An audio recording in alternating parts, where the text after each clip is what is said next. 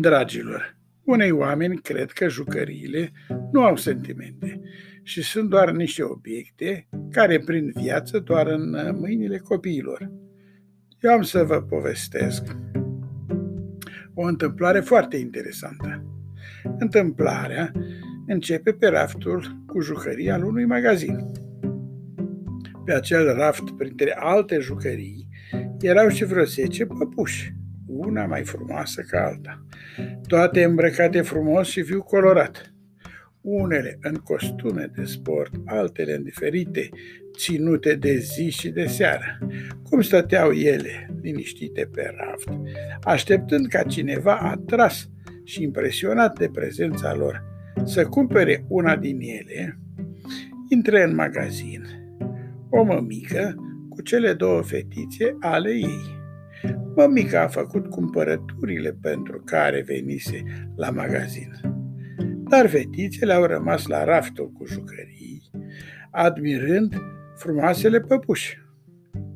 Mămica, observând că fetițele admiră jucăriile, le-a întrebat dacă doresc ceva de pe raft. Ele au răspuns în cor că vor câte o păpușică. Au ales fiecare câte o păpușică și au pornit spre casă, fiecare cu păpușa ei în brațe. Pe drum, păpușile fericite că au ajuns în mâna unor fetițe frumoase și cochete, își zâmbeau și își făceau semne discrete una alteia. Ajunse acasă, mămica și fetițele au despachetat cumpărăturile, fetițele au plecat în camera lor, mămica a trecut la activitățile ei și totul părea să meargă normal. Numai că fetițele în camera lor erau într-o mare dilemă, o mare nedumerire. Erau în fața unui fapt împlinit care crea o mulțime de probleme. Probleme care trebuiau rezolvate și care le dădeau multă bătaie de cap. Fetițele au început prin a-și da cu părerea unde vor sta păpușile, unde va fi locul lor. Vor sta împreună sau separat? Ori va sta fiecare în pătuțul ei. Și cu ce le vor înveli? Fetițele s-au sfătuit și au ajuns la concluzia că e nevoie de foarte multe lucruri pentru păpuși. Le trebuie câte un pătuț pentru fiecare, câte un cărucior să le poată scoate la plimbare. Le trebuie și o bucătărie să poată găti pentru a hrăni păpușile. Și-au făcut fetițele planuri peste planuri până le-a cuprins somnul. Văzând că fetițele au adormit, păpușile au început să vorbească între ele și să aprecieze grija pe care fetițele o aveau pentru confortul lor.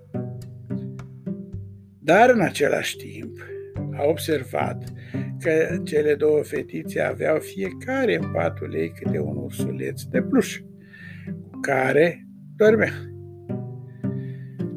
Văzând asta, păpușile au simțit un pic de gelozie pe ursuleții de pluș și au început să-și facă planuri prin care să ajungă și ele în grațiile fetiților, fetițelor și să doarmă și ele în patul lor. Tot discutând ele, făcând tot felul de planuri, s-a făcut ziua. Și fetițele s-au trezit, au mers la baie, S-au spălat, au mers la bucătărie unde mama pregătea micul dejun și în timpul mesei au povestit mamei tot ce plănuiseră ele înainte de a dormi. Mama zâmbitoare le-a mângâiat pe cap, asigurându-le că toate problemele lor se vor rezolva în timp și totul va fi așa cum își doresc ele. Dar până atunci, păpușile pot sta pe noptiere, pe un uh, raft, în dulăpior sau chiar în pat cu ele. Fetițele bine crescute și educate au înțeles spusele mamei lor. S-au bucurat și au plecat chicotind în camera lor să se joace cu noile lor jucării, cu păpușile. Au încins o joacă frumoasă în care păpușile aveau rolul principal. Și așa cum uh, mama lor le vorbise, tot așa au vorbit și ele cu păpușile spunându-le că în timp vor avea de toate pentru fiecare și nu vor duce lipsă de nimic. Dar până atunci pot sta oriunde, chiar și în pat cu ele. Nu vă spun ce bucurie a fost pe capul păpușilor, aflând vestea că vor putea sta în pat cu fetițele și vor putea dormi cu ele alături de ursuleții de pluș.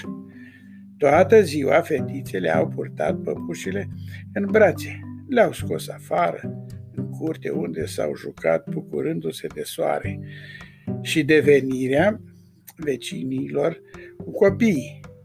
Când vecinii au venit, cu copiii le-au prezentat păpușile, noile lor păpuși. Și imediat s-au auzit glasuri zglobii și râsete de copii, semn că toată lumea copiilor se bucura de prezența păpușilor și jocul e întoi. Cam asta e povestea toată. La revedere!